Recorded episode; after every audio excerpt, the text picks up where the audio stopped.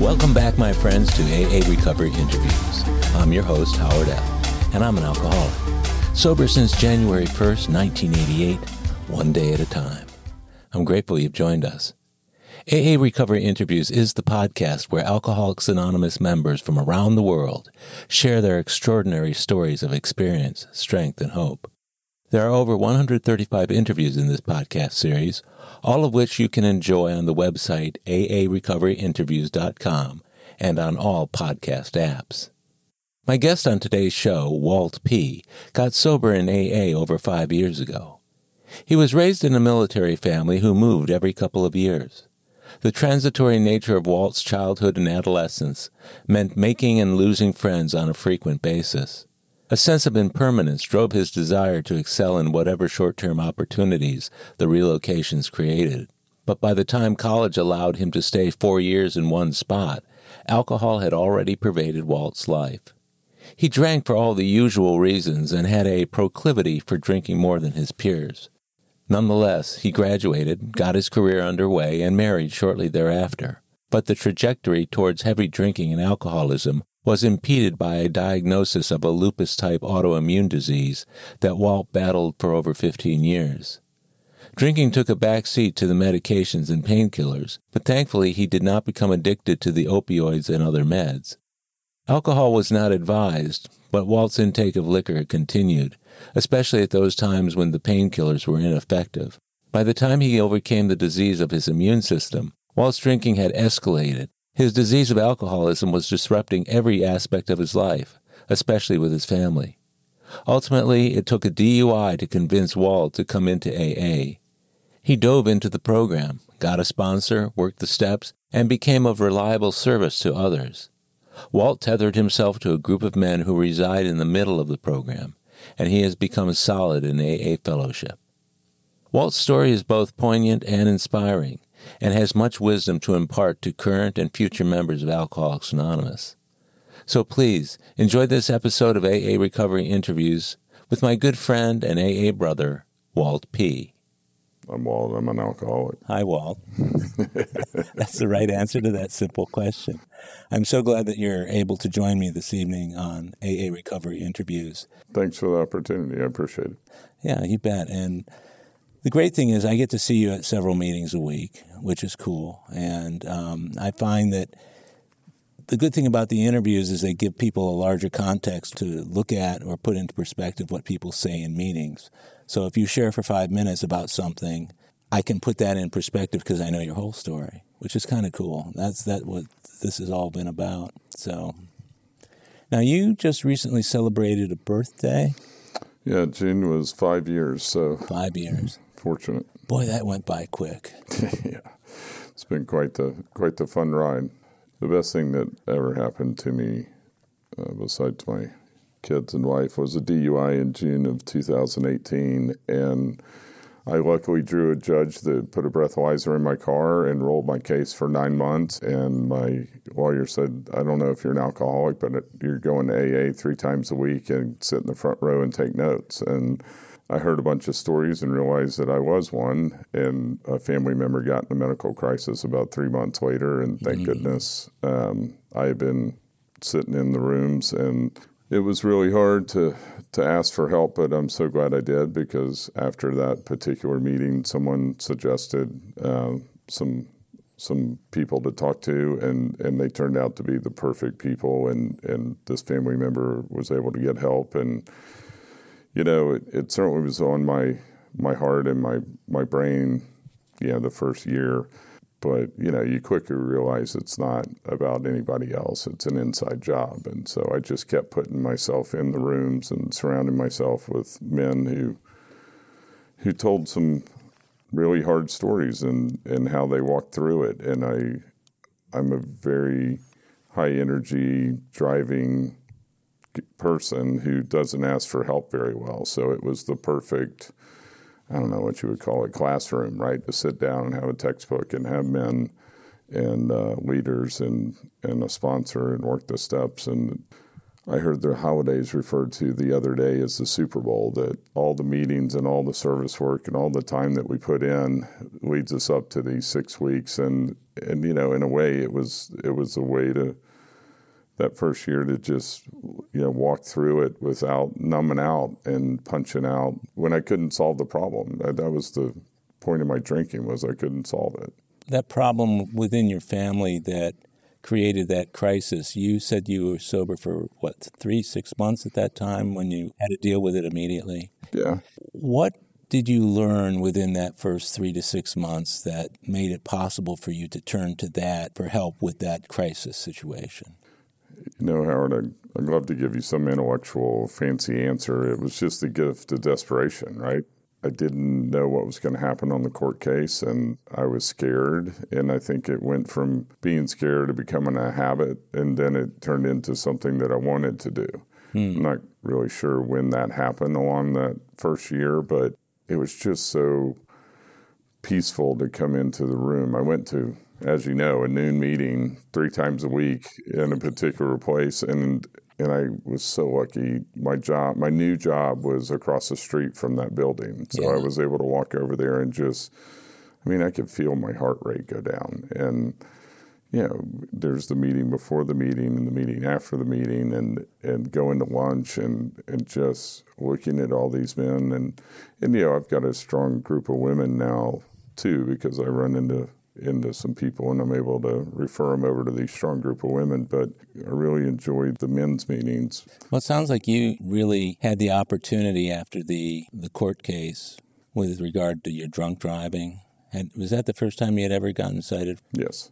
Lots of people take two or three up to five. I've seen even more drunk driving charges to finally get them to open their eyes, but it sounds like you did it immediately. Well, I was really scared. I, I, I just didn't want to go to jail. I didn't know if I was going to jail, but I sure didn't want to go to jail. And so that yeah. I, I, was told to do X, Y, and Z, and so I did X, Y, and Z. And you know, I was lucky. My sponsor was my next door neighbor. You know, like ten years prior, and so having a man in my life that already had a relationship made it a lot easier because I don't know for everybody else, but when I came in, it felt like the Peanuts cartoon and the teacher in the background going wah wah wah wah wah wah, right?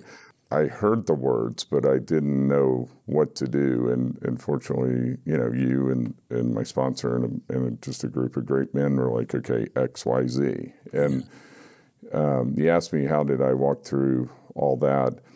I think one of the big turning points was knowing that my uh, maternal grandfather was an alcoholic, but finding out my paternal grandfather was an alcoholic. You didn't know that? And oh. I didn't know that. No. And uh, it was my behavior. It, I maybe I was genetically predisposed to this, but knowing that it was on both sides of the family for some reason helped me. They, you know, besides the alcoholism on my mom's side of the family, there's a lot of mental health. And, and a lot of people self medicate with drugs and alcohol. I'm bipolar, mm-hmm. and I got that diagnosis in 2004, and I was lucky enough to go into those rooms, right? As you know, there's an organization in town. I went to that meeting weekly for, heck, I think I facilitated a meeting for 10 years. So by the time I got to AA, sitting in a room and and sharing and asking for help was a mm-hmm. lot easier. I was a lot more scared when I came into AA because of the court case, but I was very comfortable coming in and asking. That's not true. If I were comfortable, I would have asked for help with my drinking, but the I knew when I was going manic and I would drink to slow my brain down. Yeah. Right. Yeah. And the the whipsaw of, you know, a dual diagnosis was rough, and I, I battled an autoimmune disease that kicked my butt for 15 years during this. Mental illness is one of the big drivers, I think, of, of when it comes to drinking and using drugs. What was your experience with drinking and the bipolar occurring at the same time?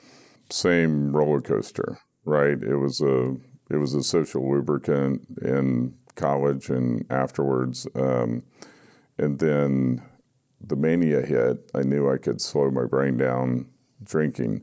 But once the bipolar symptoms really kicked in, the depressions were awful, right? Yeah. The higher I went, the lower I crashed. And, and of course, you know, with bipolar, you don't just take your insulin and you're okay, right? It, Yeah. it took about two years to to figure out the medication side of it. But uh, again, back to the support meetings, they always talked about this three legged stool of support and your psychiatrist and your psychologist. And there were times in that run where the doctor's like, "Hey, you can't drink on on this medication," and I would stop. Right? I didn't know alcoholism was progressive. It took me getting pulled over and getting in the rooms before I understood that. Because, in fact, there were times with autoimmune disease where I had to rotate through methadone, morphine, phenol, and Vicodin and tramadol. And I guess my brain didn't like those drugs because I never abused the opiates, but I certainly abused alcohol down the road, right?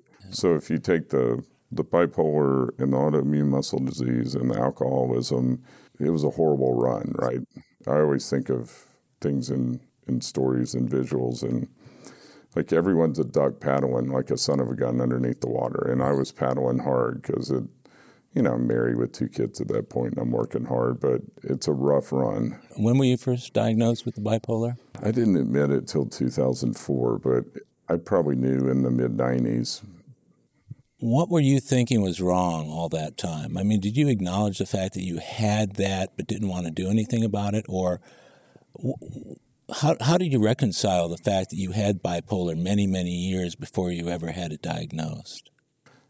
You know, I th- the honest answer is I was scared of it. I had seen it rip through my mom's side of the family and destroy a lot of their lives. And Was it labeled as such, though? yeah, my grandfather back in the day, it was manic depression, right? And he was taking lithium and he was an alcoholic and, you know, lots of uncles. And, you know, I'd see the chronic depression or the bipolar just tear people up. And I just thought I could manage it, right? And of course you can. And and finally, I had a manic episode that was just so high, I knew I was in trouble, and I asked for help. And uh, looking back on it, it looks like you know lights on, on an airport runway, right? I I should have paid attention to them, but it just took I don't know consequences for me to address both the bipolar and the and alcoholism. The the funny thing is, is when the, the autoimmune muscle disease ripped 60 pounds off of me in two months, it was like, oh, okay, I got to do something about this. But the, the roller coaster of bipolar and alcoholism, I just thought I could manage it until I couldn't, right? Well, and it's also tough when you see it in the family and you're a child and you, you can't really label it or understand it. What was it like for you and your family of origin?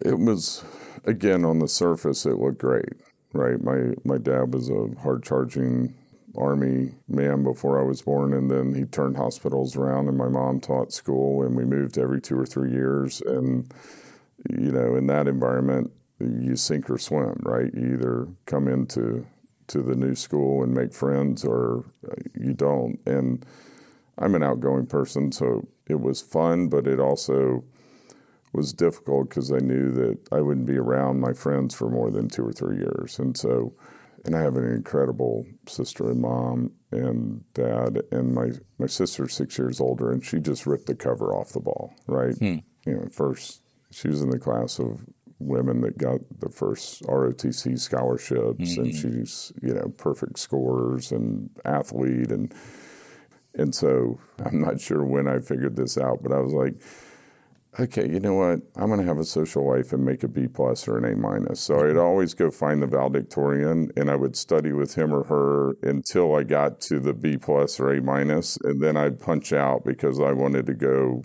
enjoy it.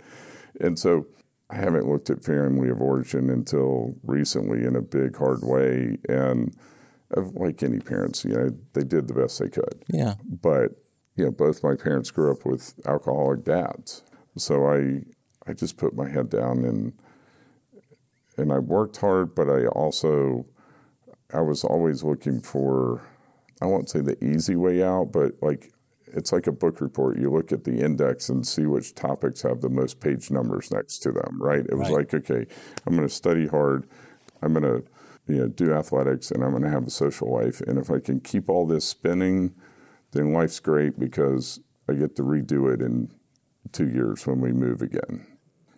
I would figure out what I wanted to accomplish, and then I would figure out who the people were that could help me, and then I would help them get what they wanted, so I would get what I want. Right? I mean, I wish I w- there's probably a fancier way to say that, but I w- learned from a very early age. Okay, um, I like to study, I like girls, and I'm good at sports. So I'm instantly going to upset three groups of people in this new community that I'm moving into. So I better work really hard integrating. And, you know, it wasn't like you had the internet or Facebook. I mean, you paid for long distance phone calls, right? My army dad wasn't about to let me, you know, call my friends from the old town.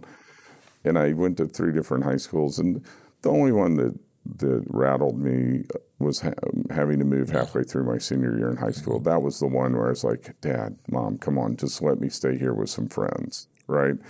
But I also knew, hey, I'm off to college. Like, what's what's five months? But looking back on it, Yeah. you know, it just was the norm, right? So people say that must be tough, and I was like, no, it it just is what we did, right? And so I I think I hit college, and it was a little bit of a surprise when I had people around me for four years. I wasn't used to that. Yeah, compared to what? At the time, there there wasn't a what Yeah. because that's how you were living your life. At what point did you start drinking on your own volition? I don't mean a sip as a child, but when when did you first encounter alcohol, and what did you? How did that look? Yeah, I, I can remember maybe having sips of yeah beer. We always went back to my grandmother's house on my mom's mm-hmm. side for Christmas, but it there was so much chaos in that world that it scared me. Hmm. Right, I I saw family members, and I was the youngest of almost the youngest of all the grandchildren, and so I just and in high school. Dad wasn't going to put up with someone coming home drunk. An underage I mean, he knew that at some point we were going to go out and drink, but there, it wasn't until college that I really opened it up. And I went to a small, you know, university in Tennessee that had 13,000 acres and 1,200 kids, and um, it was cool to study. But there were always a wave of probably 100 kids coming off two weeks of hard classes and turning in papers. So every night you could find 100 kids that wanted to really have fun. and that's the first time I remember, like, okay, let's just drive through this, and, and there's a there's a party on the end of this. I just think remember in my pledge class, you know, shake day, having a chug beer, thinking, God, this tastes awful. Why do people like this? Well, it didn't take too long to, you know, enjoy the taste of beer. But I that's how I went into college. It wasn't it wasn't a thing for me. Did you black out or have any problems with the drinking at that time? Yeah, I would drink too much, but I, I did I didn't really have any contacts, right? Where Sewanee's a hard drinking school, and uh-huh. and they didn't want you leaving the mountain. Yeah, do what you're going to do at home so that we can make sure you're okay in the end, right? Yeah, and you know it was an incredible place to learn how to read, write, and think, and you knew your professors, and and if you acted like an idiot, mm-hmm. your upperclassmen and your professors pulled you to the side the next day. You were in a fraternity. I was in a fraternity and I played sports, and I had a you know I had a I had a good time. Did you have a group of folks who you hung with? A certain group? Were they the the, the athletic people, the academic people, or a totally different type of group? I'd say both. I mean, it was such a small school, you got along with everybody, right? Like you might not hang out with everybody, but it was such a small school that like kegs were at this house on Thursday night and then they were at this house on Friday and so people just rotated around. Wow, right? There was there was no there was no like, oh, you're not you know, you're the theater group. You can't come drink with us. Like everyone just, you know, got it on. And and I don't want to paint Sewanee as this, you know, just crazy place because you could be a Rhodes Scholar or you could be a drunk, right? And sometimes you could be both if you were a functional alcoholic who didn't know they were an alcoholic yet. You know, we all went up there thinking that we were pretty smart, and I think there were ten kids who made a three seven or better their freshman year, and so it was like, ooh, wow, I better, I better buckle down, right? Um, but there was also let's buckle down, but when we get it done, let's go wind it up, right? And so, to your point, you got better at it, right? you got more efficient at it. You know, there were certainly a lot of the student population who weren't out doing what we were doing. Mm-hmm. It was mm-hmm. just fun. I like to be in the middle of the party. I like to have, you know, fun. I, in fact, my friends that I've played golf with for decades say, "You're not much different." And I go, "Yes, I am." And I ask them what they mean by that, and they're like, "Well, you're all you're always in the middle of it, having fun. It's just, you know, you don't do stupid shit at the end of the night." And so I, I would say that was the same thing in college, right? It was it, it, we were having fun, but we were we were the people shutting the party down and and finding the the truck stop to go to. Have you been back to the school or back with any groups of people who you drank in with back then, sober? Yes. What yes. was that like? It's awesome because yeah, no's a complete sentence when they ask you if you want to drink, right? And then you know they ask you again, and I say I hit my quota and it just you know 95% of the people are like oh okay that's cool and they go on about their business right? mm-hmm. the 5% are the ones who come back to me two days later on the golf trip or the whatever it is and go you know i think i drink too much. Can i talk to you about that? Yeah. And that's a i never thought i'd get that opportunity to connect with a man on such a you know incredibly fulfilling level. Yeah one of the things I noticed when I got sober was that the friends who I drank with, who I attempted to stay friends with, I realized that so much of our relationship was built around drinking and smoking grass and you know doing drugs occasionally. But when I stopped and they didn't, and still tried to relate with each other, it was very it was very different because they wanted to talk about the drunking, you know, the, the, the story about closing down the bar the week before or, you know, the, the kind of drugs they were taking. And what could I talk about? I had plenty to talk about, but not to people who didn't want to hear it. So I had a whole whole range of things in my life that I couldn't share with these people because they were still drinking and they didn't want to hear about sobriety. Yeah, when I hear the same story the second or third time, that's my that's my okay, I'm out, right? And uh, I heard someone on a golf trip say the other day because I walked in the kitchen as as they were saying, they're like, yeah, you know, Walt used to take our car and we didn't know where he'd go, but he'd show up on the tee time, you know, he'd show up on time for the tee time. Now he takes our car and goes to an AA meeting, right? Mm. And now I go on golf trips and I purposely bring three or four guys that are sober. So, and the other guys, you know, they can get their drink on. That's fine, right? Yeah. And we get up and go to meetings and find them, and and we have a blast. And we've had some incredible conversations with people who, you know, doctors who are like, "You mean it's not willpower?" Doesn't that amaze you? Yeah. In yeah. this day and age, that, that doctors would still be asking that question. Well, they got trained 30 years ago, or at least my peer group 30 years ago, right? So there you were in college. You you graduated. Okay. Any consequences along the way from, or any uh, obstacles created by your drinking along the way? No, I'm sure my wife of 30 years that I went to college with would tell you some along the way. But for me, it, uh, so she went to law school. I was lucky enough to get a fellowship to study in Europe. So I went same nomadic life, right? I, I was in four or five different countries. I was talking employers into letting me intern with them and study alternative energy. I wasn't reporting to anybody. I, you know, I had 12 months to do this thing and I was doing it and I had a, I had a great time and I got back and I, um, I should have come straight to Austin where Edith was in school, but I stopped in Tennessee and took a sales job the plan was to go to law school. Hmm. And I worked for an engineering firm one summer in college, and I realized that I didn't want to be in the basement for four years. Like, you know, maybe my alcoholic brain was like, I want to be the lawyer in the courtroom, right? And when I realized, oh, you don't get there for a while, I was like, all right, this isn't any fun. Mm-hmm. And these guys that I had helped in the summer hired me, and they said, hey, just go to every major city and sign up some manufacturers reps for us. And if you close enough business, you can fly to Austin and see your girlfriend. So that was a perfect setup. Nice. But I drank too much on the road in that job. That was the first time where, you know, I'm not in Europe trying to figure out where I'm going to spend the night, you know, city to city. It's like, okay, I've got a plan, and all I got to do is close enough business and get to Austin. So you had an expense account, a car, you had the whole nine yards. Yeah, 23. I didn't choose sales, but sales, you know, looking back was great, but not for my alcoholic brain. Well, you're you're not under surveillance all the time as you are when you're in the office. Yeah, and the flip side of the coin is if you want to get your graduate degree in drinking, you can set up your your life to uh, around lunches and, Yeah. and taking clients and prospects out, and and it's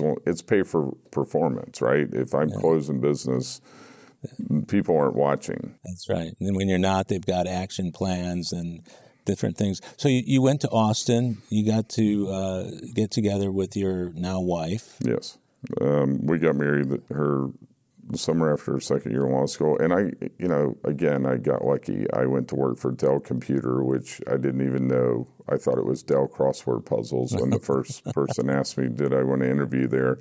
Mid '90s were, you know, there were 3,000 employees in 1994. There were 30,000 in 1998 when we left to come to Houston, and and my wife went to come work for Dell um, out of law school, and so you know it's a hard charging group of men and women, and again, it's hard drinking and get after it, right? And and we didn't have any outside sales reps, and so as we started selling more and more to customers, they wanted us to come up and talk to them about what's the roadmap, and they wanted outside salespeople, and so my boss was like, "Hey, go find some outside salespeople." Well, what does that mean? I got to go take the IBM or Compaq guy out or or woman and say, "Hey, come across the street." And so I'm 25 years old talking to 45 year old men and mm-hmm. women over dinner, over drinks, and But Dell was the hottest thing going at that time, wasn't it? it was, and I was so lucky. I mean, they taught me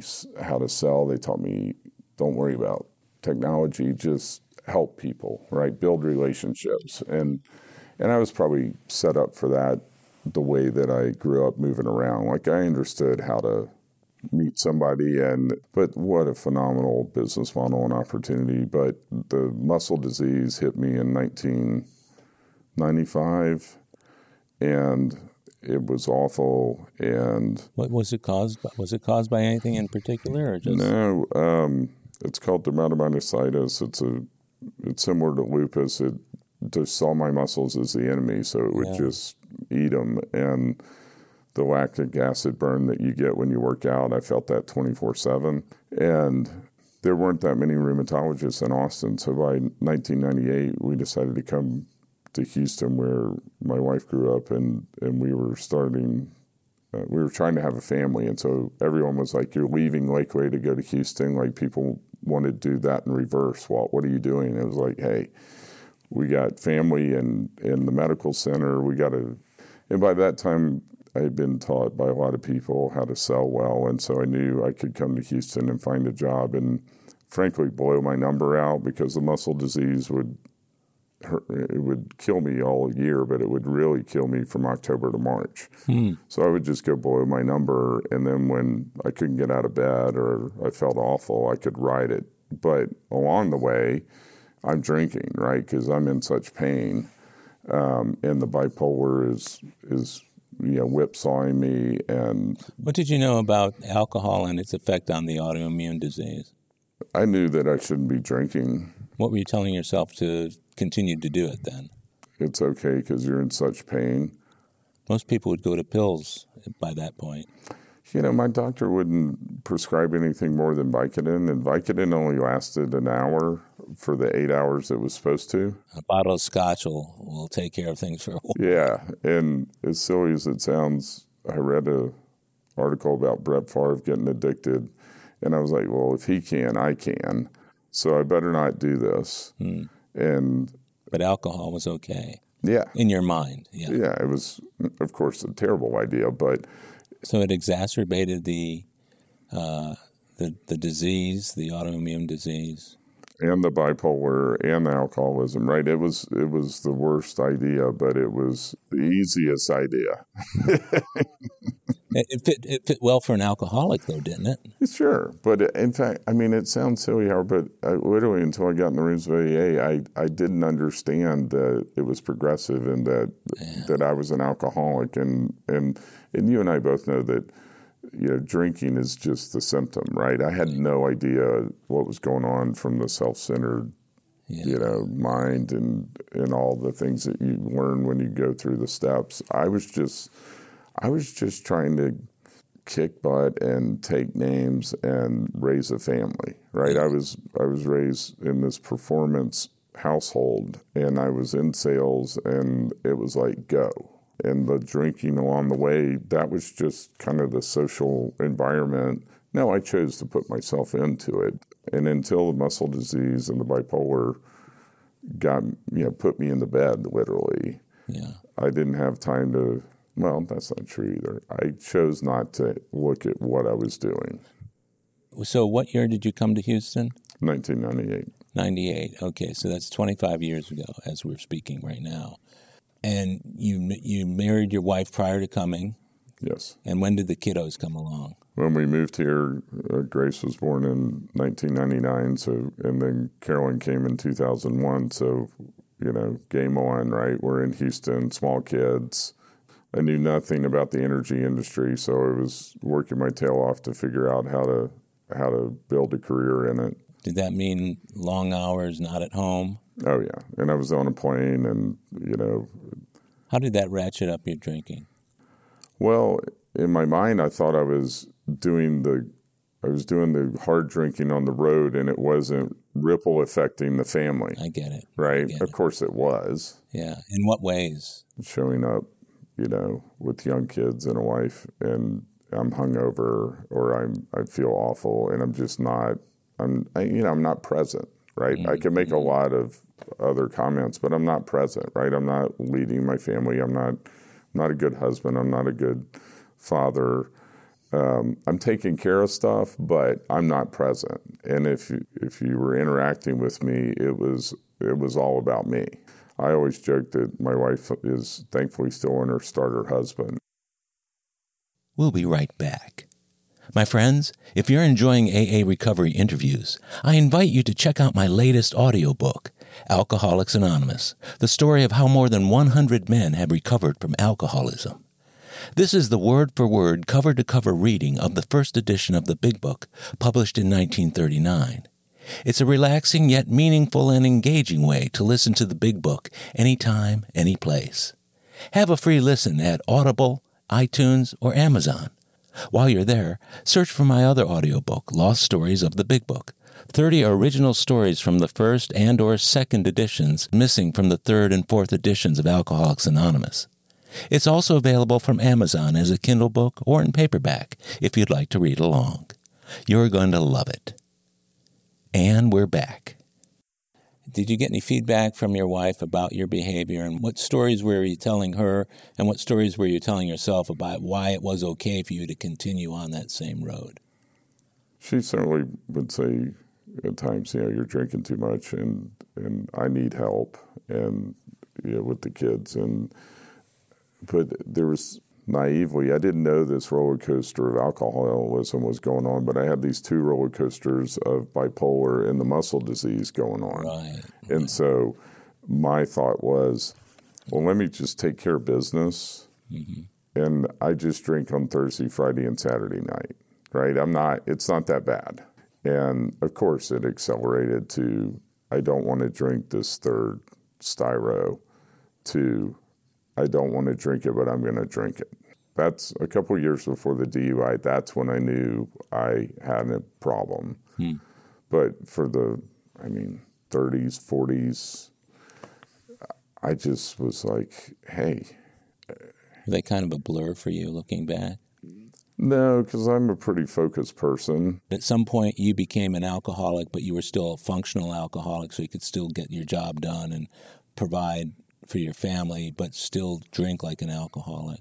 Yeah, looking back on it, that's what it looked like. And while it was going on, I I I wouldn't have been able to tell you. I just would have been able to tell you that the annual plan that I made in December for the next year, I was not accomplishing that. I wasn't accomplishing what I needed to, you know, in the church and in the family and at my job and with my friends and you know, you plan your plan and you work your plan. Yeah. But I knew I knew drinking was the reason that I wasn't executing as well as I could, but I didn't understand why I needed to drink. When did that realization first come to you? In this timeline between when you come to Houston, when you stop drinking, the years in between, when does that realization hit you?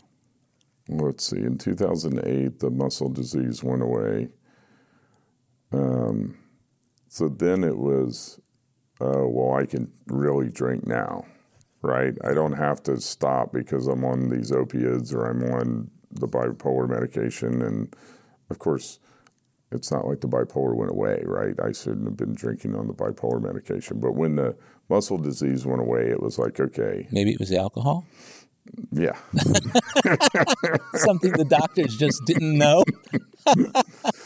Yeah, and and you know me, Howard. Like I'll I'll call it as I see it. Right. If yeah. my doctor asked me how much I was drinking, I'd t- oh, it's just Thursday, Friday, and Saturday night. Right. Mm-hmm. Um, but yeah, looking back on it, it was um, that's my biggest regret that I wasn't present. Yeah. Right. I everything else like I can break it down and analyze and put it into buckets, but it's I wasn't present for my family, and that's the hard one. How did that make you feel at the time when you when you had that realization, and how did you live with that realization for the ensuing years?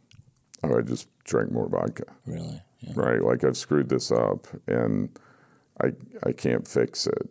Was it a fatalistic point of view, or? No, the suicidal ideation came with the muscle disease. Right. That was once I got drove through that. I never thought, oh well, life's so bad, I'm I can't fix anything. I'm going to kill myself with alcohol. It was when my body was literally on fire. Yeah, so that's in the rearview mirror. While you're moving ahead with the bipolar, you mentioned that things were starting to deteriorate at home and at work because of the drinking and the bipolar going on simultaneously. Uh, and you got to AA in June 11, 2018. What was the trajectory? When did when did the things really start to fall out the bottom for you? Yeah, before I got in the rooms, I'd tell you it was okay, right? It was fine. The in 2004 was when I said I needed help on the bipolar. I'd been going to meetings. I had those meds dialed in. 2008, the muscle disease goes away.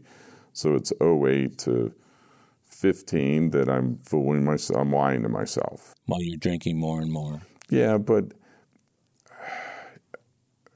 I'm sure my volume intake went up, but it wasn't until the girls hit middle school and high school and I didn't know how to handle you know what was going on in their lives, right? Like I I was raised you know, your parents tell you to do something, you do it. Right. And I, the problem with raising strong, independent women is they become strong, independent women. And my and my kids are awesome, and they challenged me, and but I didn't I didn't respond to it well in while I was drinking. Did your wife ever confront you on that particular part?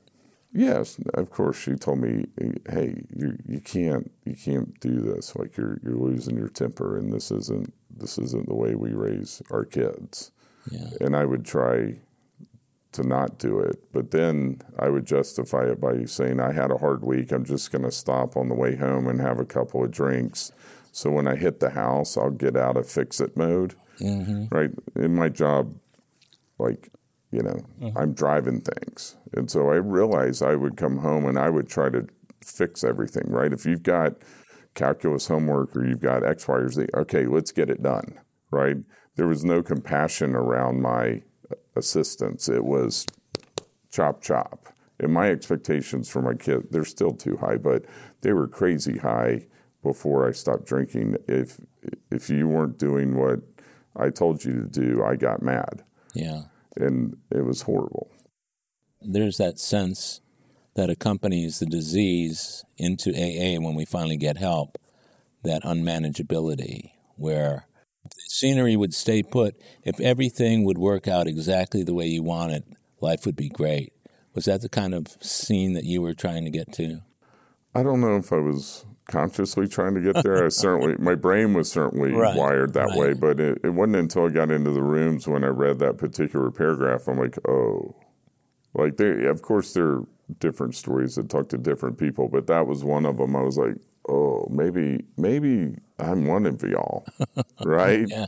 yeah. I was like, yeah. what do you like? This is how you, this is how you get ahead in life. Like you get things done and you drive it, right? It never, I mean, it never dawned on me that that wasn't the way to go through life. And and my parents did a great job taking me to church, and you know, you would think that that I would have not gone down this path, right? Well, what you told me about your childhood, though, was everything was pretty regimented for you because your dad was in the army. The kids, I would assume, did what dad said, you know, for fear of not doing it. Oh, absolutely. In fact, it wasn't until I went to make my amends to my father that I unlocked what he, the environment that he grew up in. So. Mm his father didn't live with him the first eight years of his life.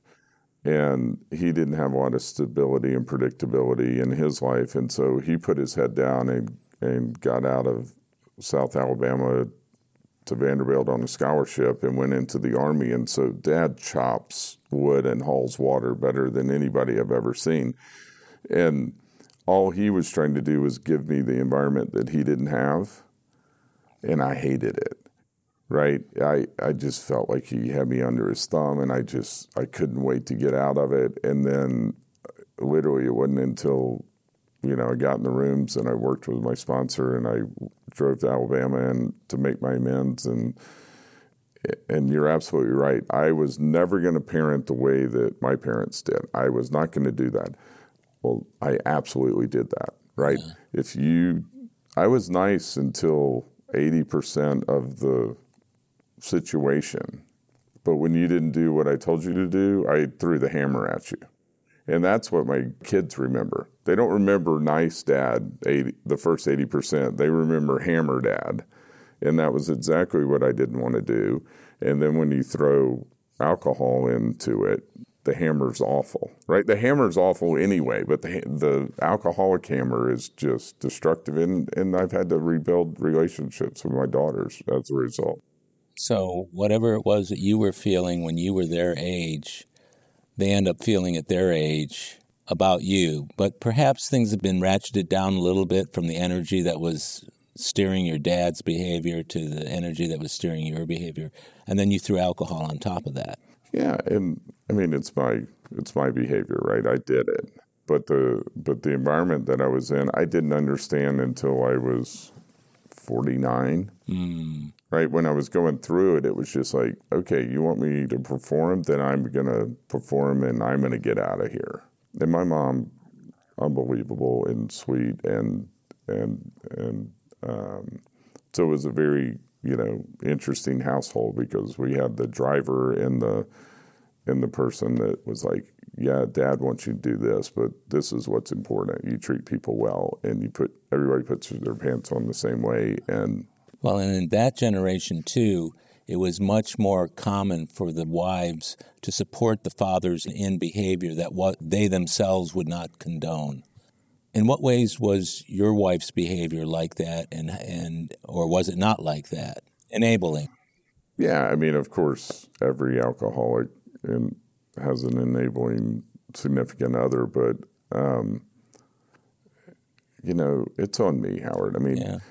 you know, she's an incredible woman, and and I'm lucky to to still be married to her. You know, when you go through a medical crisis early in your marriage, it either busts you or it glues you.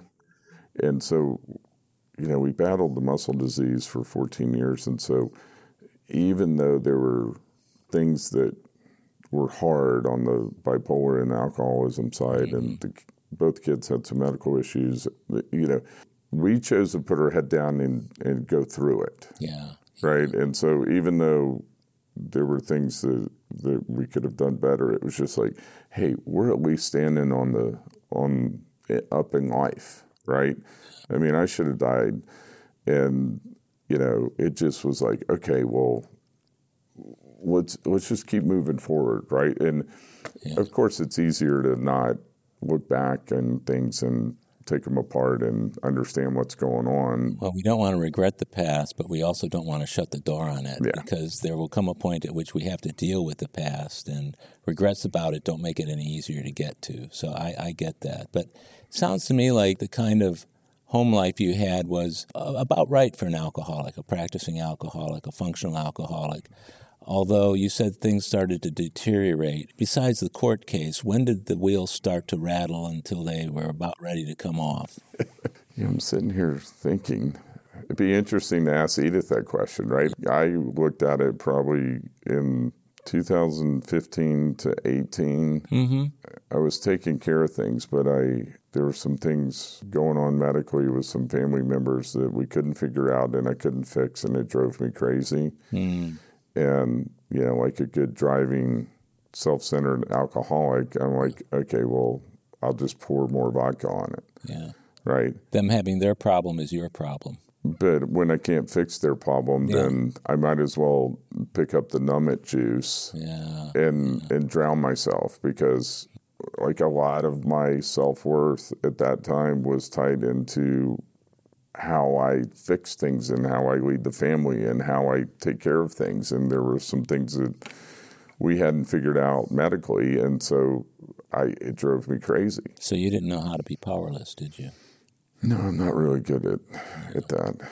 Isn't it something how how often and severely we have to get knocked down before we will admit that we're powerless? At, at what point did you realize that the alcohol wasn't going to give you the control that you needed or what pops in my head is looking down at that styrofoam cup and knowing that nothing good was going to come of drinking this and I would still drink it. I don't know when that switch flipped. Yeah. But I knew I was in a bad place.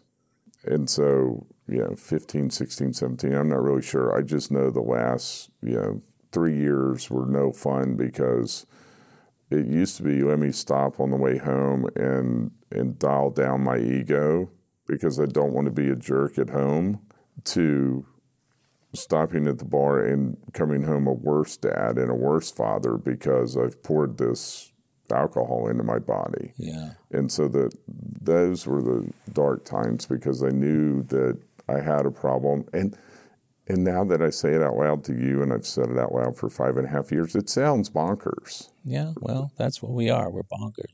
But to your point, like sometimes you got to be put on your knees so you look up and ask for help. And and thankfully, on June tenth, two thousand eighteen, a guy in a blue suit mm-hmm. pulled me over, and and I and you know,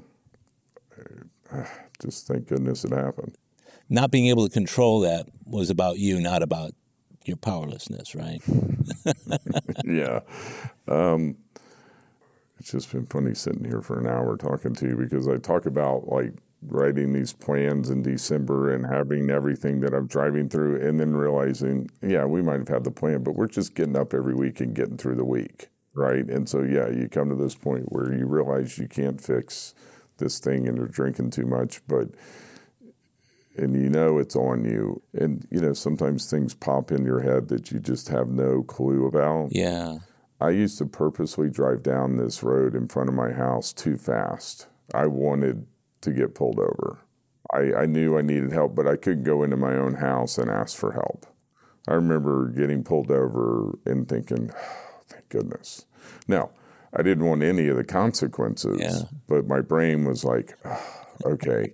And I mean, how crazy is that, right? Like I'm gonna I'm gonna purposely drive drunk and and speed and put people's lives in danger. Thank God I didn't hurt anybody or myself.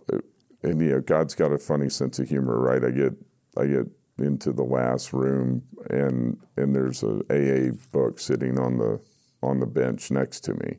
And I'm like, well, I'm not reading that. I'm not an alcoholic. And then, you know, you go into the rooms and two or three weeks later, you start hearing all these stories, and then you start working with your sponsor and going through the steps, and you're like, oh, well, yes, I am. I say it's the best thing to happen in my life because it really is. It's changed my life and who I am. But I also know that I'm so lucky to have a chance to be with my kids and my wife as a result. And it, not, you know, some people don't get that chance, right? That's true. Uh, they're in jail the rest of their lives. Or they're dead. or they're dead, or they're divorced, or they're you know strange or whatever. I just So the gifts of coming into the room started to materialize immediately. At what point did the, the charges against you, how were they mitigated by going into the rooms? Did you have additional things you had to do or pay in addition to going into AA? yeah, you know, um, you put the work in, and some surprising things happen, right? Um, the the original judge got voted out on the Beto vote. New judge comes in. New judge is like, yeah, he can go into the diversion program, but the Harris County prosecutor didn't want to put me in it, and he said, go get ten letters from AA members that say he's changed his life. So I went and got those. And I mean, Howard, you were watching me during this. Did right? I write one of those letters? Oh, yeah, I'm sure you Okay. did. I I, I got them in a folder, but um, and I pull them out every once in a while because you're. re- I remember reading them, going, "Have I really changed this much?" Right? Because you're just in the middle of it in the first year, right? Or at least I was, and. I give them to the lawyer, and I'm like, "All right, file them. Let's go. Let's." You know, like, I want this off of me, and he goes, "No, no, no. We're going to wait till the video comes back." Well, the video came back, and I stopped at the stop sign that he said I rolled. So the evidence was tainted, and the case got oh. thrown. And yeah, you go down there every month and sit in the front row, and and you're like, when is this going to be over? And am I going to jail, or what's going to happen? And so when my lawyer came back and was like, okay, you got to do so many hours of community service to and. Um, I was like, "Are you kidding me?" Like I, I was so shocked, right? They and thought you were going to go to jail. well, it was my first one, and I didn't think I was, but uh, you know, if the if the judge, I mean, I I should have gone, right? I drove drunk, but I remember driving back to the office and calling my wife, and then calling my sponsor, and and my sponsor was like, you know, that's grace, don't mess it up.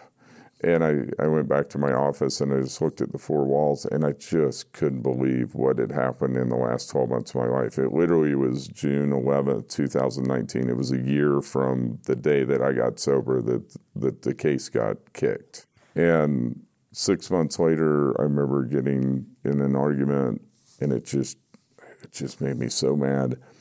And it flashed through my head, well, I'll just drink. And then it flashed through my head again, well, that's not going to do anything.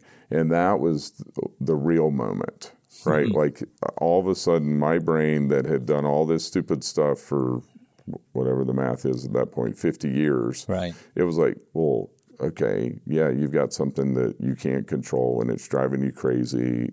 And drinking's not going to help. Just get to a meeting, right? Just get to a meeting. So this is after a year in AA, you, Year and a half. Yeah. year and a half, that thought flashes in front of you.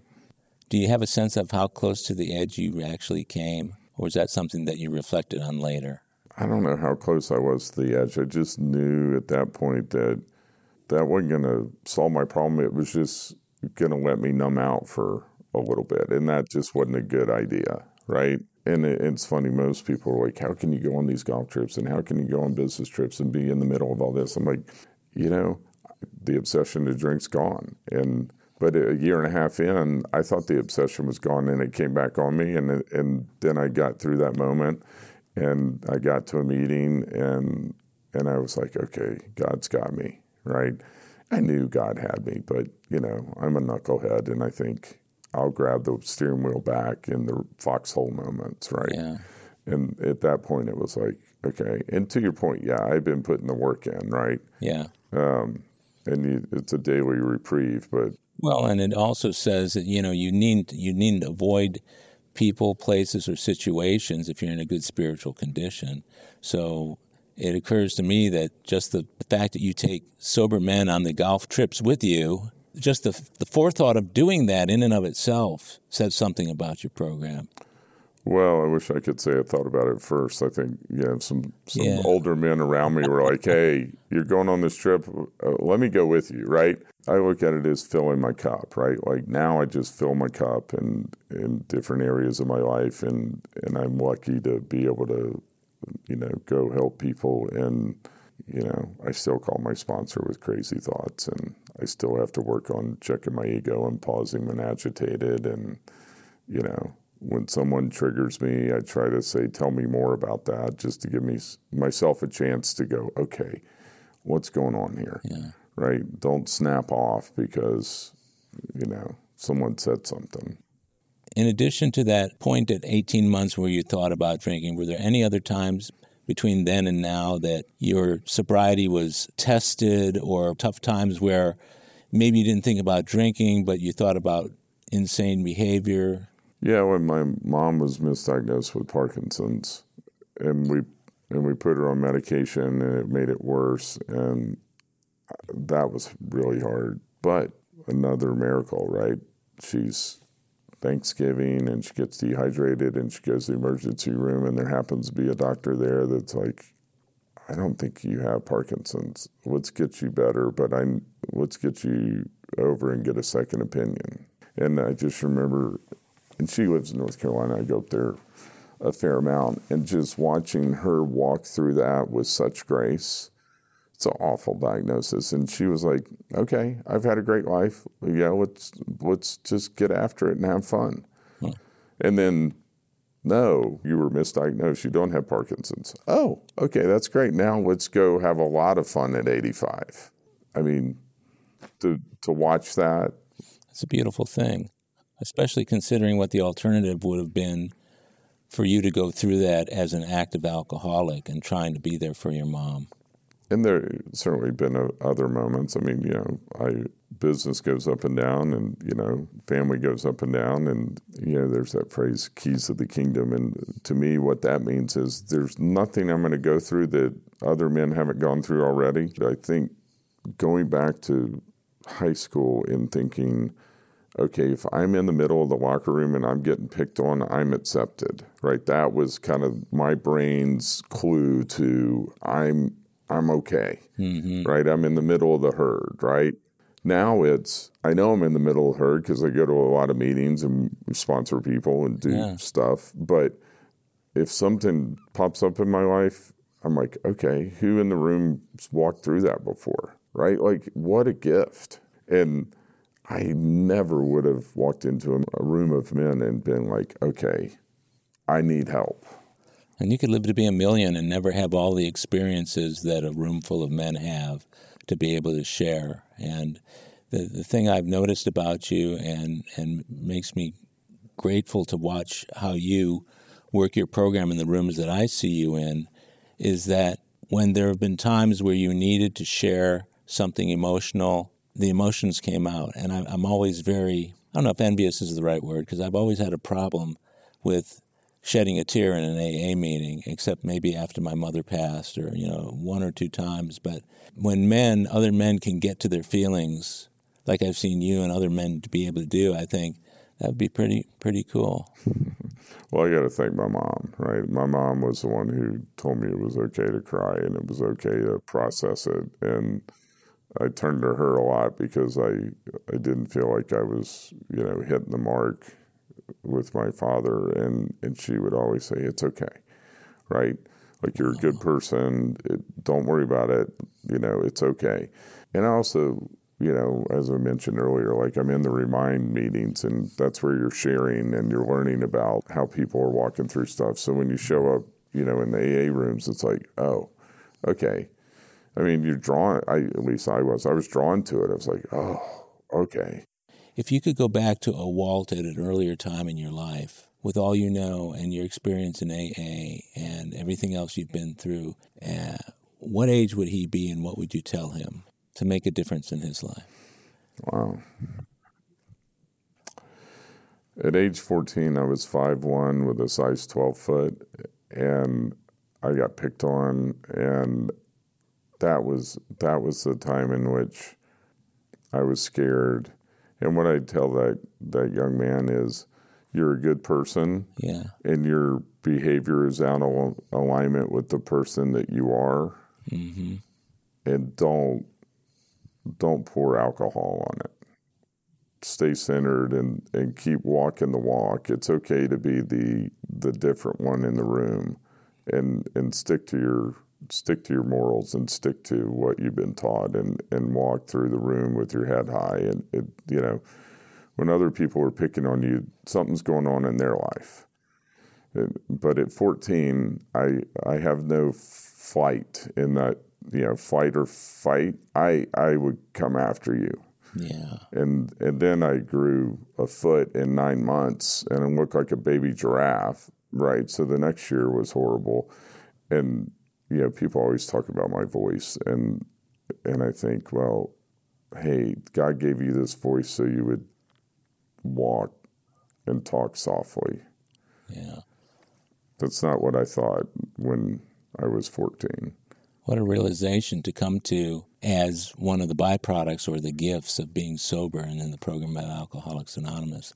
What you just said was beautiful, and it makes me think about that 14 year old kid and how that 14 year old kid has turned out, thanks in large part to being pulled over, having to go through what you went through, getting to AA. The cool thing is, I've been able to vouch for or validate the kind of program I see you living because I know some of the guys who you sponsor, and those guys, they're amazing. And I, you can always tell the quality of a guy's uh, sobriety by the guys he sponsors. And so I'll say to you, I know they're not all 100% successful. You, you get some, you lose some. But from what I know about you and the guys you sponsor and the way you work your program, it's a message that people need to hear. And, and so I, what I often tell people is no matter how great your life gets, go to more meetings. If your life gets even better, go to even more meetings because people need to hear in sitting in rooms who are feeling despair. They need to hear about the success stories.